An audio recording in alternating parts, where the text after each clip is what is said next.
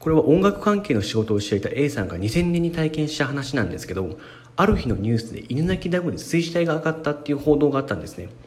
当時10代だった A さんたちは不謹慎だということは分かっていながら仲のいい3人で報道があった次の日の夜に犬鳴ダムへと肝試しに向かったんですよ。現場に着くと遺族かあるいはニュースを見てやってきた人かは分からないんですけど遺体が引き上げられたと思われるガードレール下にはいくつかの花束が備えてあったんですね。で A さんと B さんはそれを見て悲しい気持ちになって人が亡くなった場所に遊びでやってきたことを申し訳なく思ったんですけど今回の肝試しの言い出しっぺである C さんは花束を平気な顔で撮影しているんですよ。それ見て A さんは「お前さすがにここ取るの不謹慎やろ」って言ったんですけどいやいや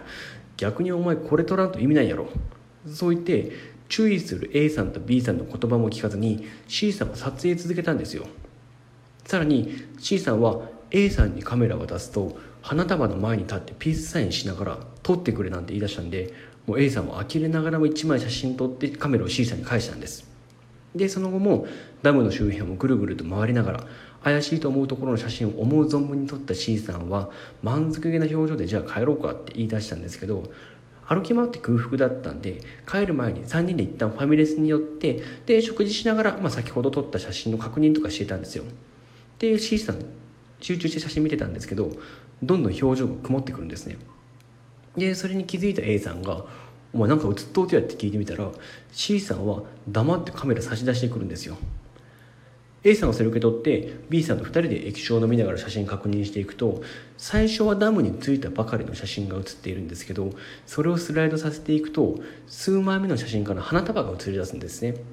でさらにスライドさせていくと C さんが花束の前でピースサインしている写真があるんですけどその C さんを覆うようにして C さんの体の周りだけオレンジの光が映ってるんですよ。その先の写真も C さんの周りにだけ全部オレンジ色の光があるんですよ。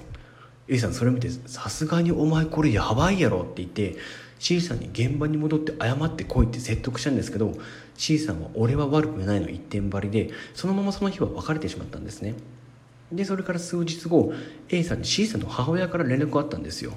内容は C さんが仕事で遠方に出張することになったんでいつものにスーツを着てスーツケースを持って実家を出たんだけど帰宅予定日になっても帰ってこないし連絡も取れないって言うんですよ。会社の方も C さんとは連絡が取れなくなっていて何か知らないかと聞かれたんですけど A さんもあれ以来 C さんとは連絡取ってなかったんで「あすいませんけど僕も C 君とは連絡取ってないんでわからないんです」ってそう答えると母親は疲れたような声で「ああそうですか。C から何か連絡あれば教えてください」そう言って電話切れたんですよ。でもね今年2020年それの事件から20年経ってるんですけど C さんまだ見つかってないんですよ。